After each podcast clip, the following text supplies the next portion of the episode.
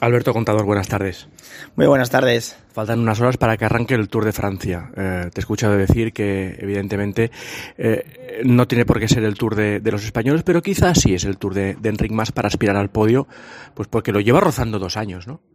Bueno, yo creo que sí, creo que tiene una gran oportunidad, ya sabe lo que es estar en el top ten, es un corredor que, que recupera muy bien. Es cierto que, que también pues la primera parte de, del Tour será importante en cuanto a, a la evolución, la, recuperación y sobre todo las caídas, ¿no? que cada vez eh, tienen mayor impacto en carrera.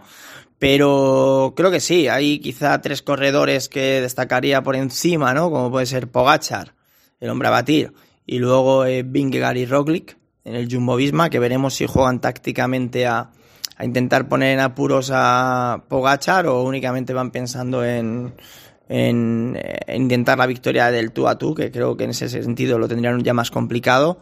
Y luego, pues un grupo de corredores, entre los que están eh, O'Connor, Haik, eh, Daniel Felipe Martínez, Enric Mas, Blasov, que creo que puede dar un salto importantísimo en este Tour de Francia, está haciendo una temporada espectacular y bueno, algún corredor más. Así que bueno, sí, sí, yo creo que tiene opciones de podio. El bloque del Ineos, eh, es decir, eh, Daniel Felipe Martínez, Geraint Thomas y Adam Yates. ¿Mucho gallo ahí o, no? No, yo creo que no. Eh, es que en el pasado no había estas montoneras. En el pasado no había este nerviosismo. En el pasado un ciclista se podía llegar a permitir entrar el, el 80 del pelotón en una etapa llana. Ahora eh, un ciclista de la general entra prácticamente el top 30. ¿Por qué? Pues porque tanto las caídas, el ir colocado es, es fundamental, ¿no? Entonces, eh, creo que si tienes tres bazas, tienes más garantías de, de poder tener un hombre ahí en, en la general.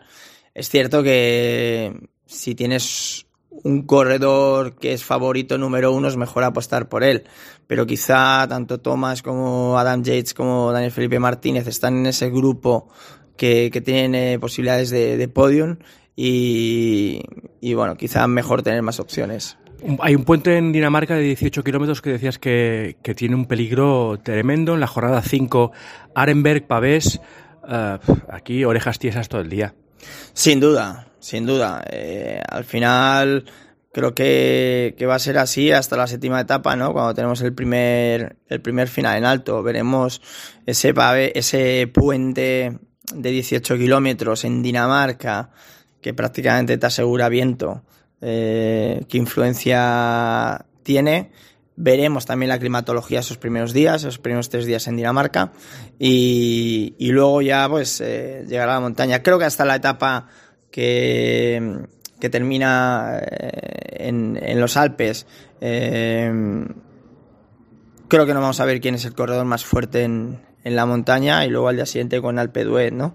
Yo creo que a partir de ahí es donde tendremos que ver qué corredores van a ir a ataque y qué corredores van a ir a defender. La última, pocos corredores españoles, eh, muy, elegidos, pero que van a dejar una vuelta a España estupenda con esta nueva guardia, ¿no? Con Carlos Rodríguez, con Ayuso y demás, eh, que también tiene muy buena pinta. Este año mm, podemos disfrutar de una vuelta eh, casi inédita.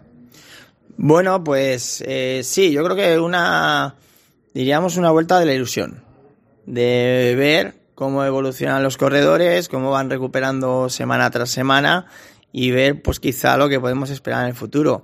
A ver, creo que hemos tenido un buen Giro de Italia. Es cierto que estamos muy mal acostumbrados, pero bueno, hemos tenido un corredor líder 10 eh, días o más de 10 días.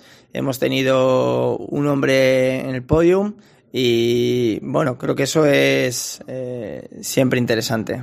La última, te vamos a ver en el tour en la moto otra vez.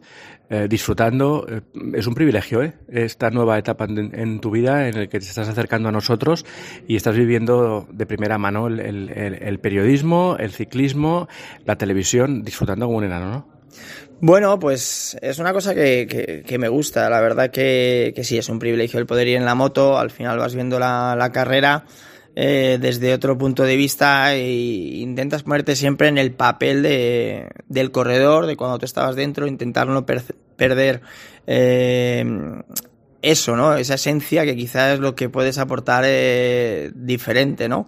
Entonces, sí, contento con, con ese rol, lo disfruto mucho, yo creo que eso también es lo más importante.